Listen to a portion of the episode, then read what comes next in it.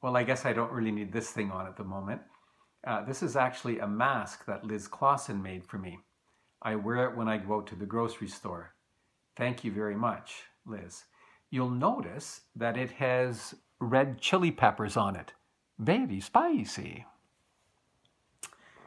Well, here we are, week five of our virtual worship pilgrimage. A number of you have been sending me notes about our online gatherings. Um, I was talking with one person and we were commenting on how easy it is to take things for granted, uh, missing the physical interaction of being together in our space. Another person was commenting that these videos have reminded him just how important the Rockway spiritual community is. Another person spoke of a strange sense of intimacy they felt while watching on Sunday mornings. So it seems we've been learning some things during this time of isolation and difficulty. Nobody chooses difficulty, but in retrospect, living through hardship seems to teach us some things that we wouldn't otherwise learn. And so we need to stay with it, to have patience, to persevere. I've been learning some things through this time of hardship and social distancing that we're experiencing. Um, one thing I'm recognizing is how attached I am to predictability and order. And I find when I can't get it outside, when I don't know how long this is going to last, etc., I try to create more order at home, um, including making too many comments about how things should be done in the kitchen, which can lead to other sorts of issues, which I won't go into here. Um, another thing I've been realizing is how precarious life is.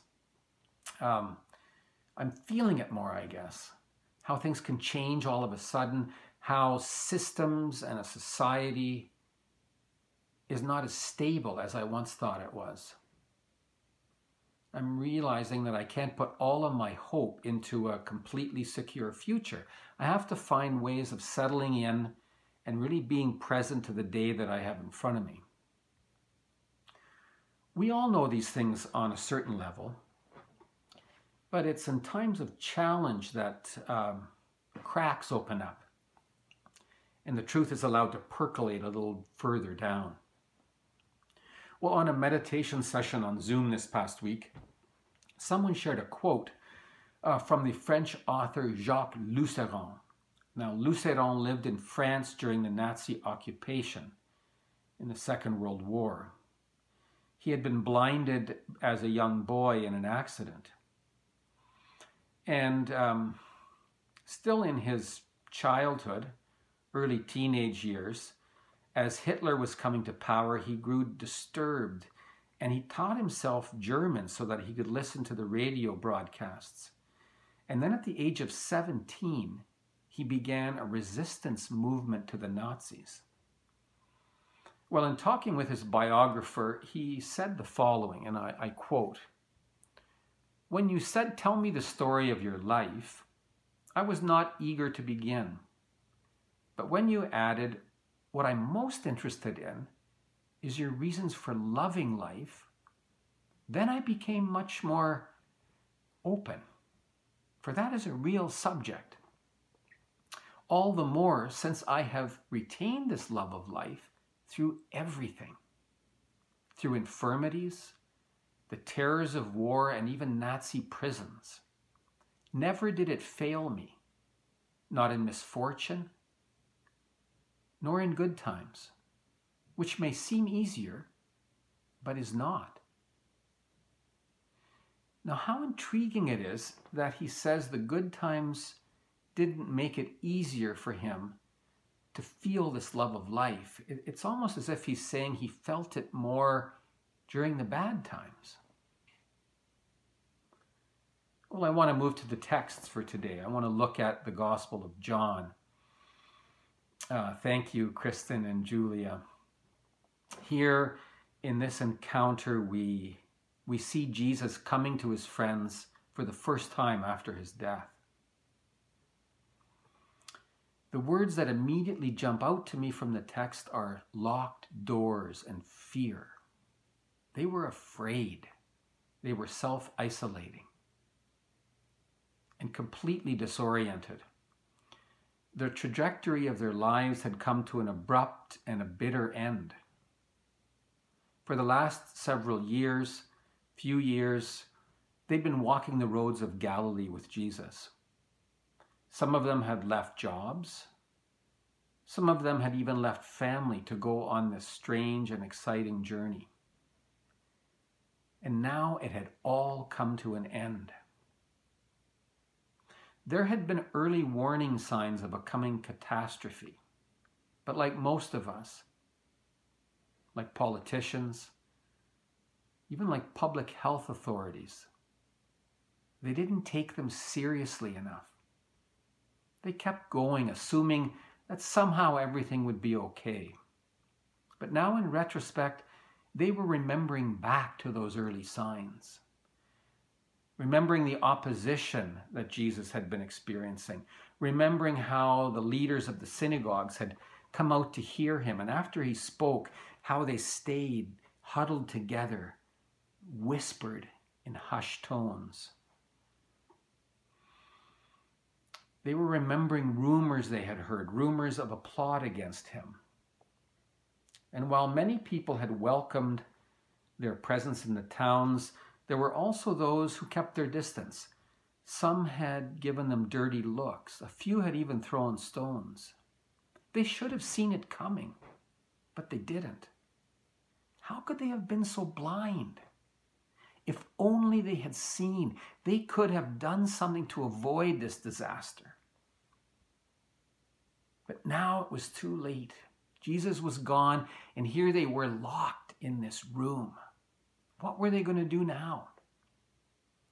Those who'd been opposed to Jesus would still be opposed to them. And who knows, maybe they were searching for them right at the moment. Maybe they were down in the street. Maybe they should turn the lamps down. Wow, how are they ever, when were they ever going to be able to go out in public again? Well, it was into this sort of space, this space of psychic fear and uncertainty, that Jesus came among them. And he said to them, Peace, peace be with you. And then right after this, he showed them his hands and his side. And the text says, the disciples rejoiced when they saw the Lord. Well, these are condensed mystical texts. And there's a lot here that could easily be glossed over. I can only mention a few points in the minutes we have left this morning. First of all, Jesus offers peace in the midst of great uncertainty and fear. Even though they weren't feeling anything like peace, even though they had no sense at all that things were going to be okay. The peace of Christ does not correspond necessarily to outward circumstances or to inward circumstances. It's not a subjective, necessarily a subjective feeling. Um, Lusseyran would say that it can come to us at the most challenging of times. And I think this is a message for us as well. Uh, to listen for this peace, to receive it Secondly, Jesus shows them his wounds. He's not totally healed. And what's with that? You know, God did this great miracle of raising him up from the dead. So why wouldn't he come back all fresh and new? Isn't heaven that perfect place where all signs of suffering and sin and hardship are all wiped away? Apparently not. Apparently, wounds and scars carry on into the next life as well. This seems to speak of a continuity between this world and the next. Heaven is perhaps not a radical break, but some sort of continuation in another sphere or plane.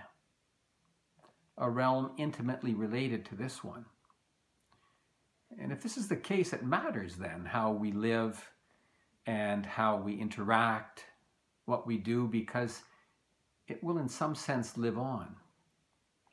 Now, this doesn't mean this isn't some sort of karmic view or um, doesn't mean that there's no grace or forgiveness. But as I said last week, grace and forgiveness are not some pass out of the process, some ticket to a happy place.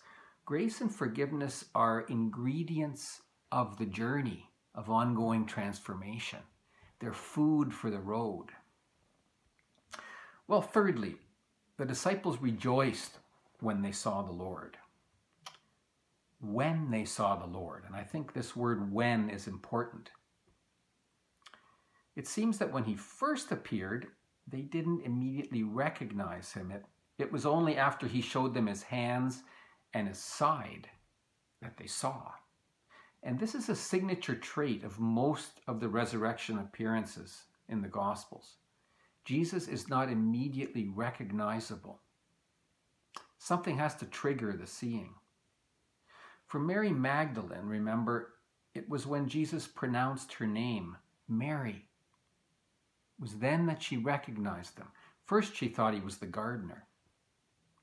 And with those men on the road to Emmaus, they, they didn't know who this was until he took a loaf of bread and he broke it. And then their eyes were opened and he was gone. So we're dealing with something here other than an obvious replica of Jesus of Nazareth. It seems to be a more subtle spiritual presence, connected in some way with the physical plane, but not at all equal with it. It's a presence that takes certain eyes to see.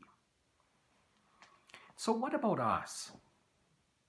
Could it be possible for us to find this sense of peace in the midst of a time of worry? Could it be possible for us to allow the wounds and the scars to remain? And could it be possible to recognize the risen Christ in our lives as well? to sense his risen presence among us? Well, this is certainly the heart of the Christian faith, that this is indeed still possible, even now. So let's be open during these days. Let's seek. And if we have our questions and our doubts, that's perfectly fine. Questions and doubts are always part of the story but they don't necessarily have the final word. Amen.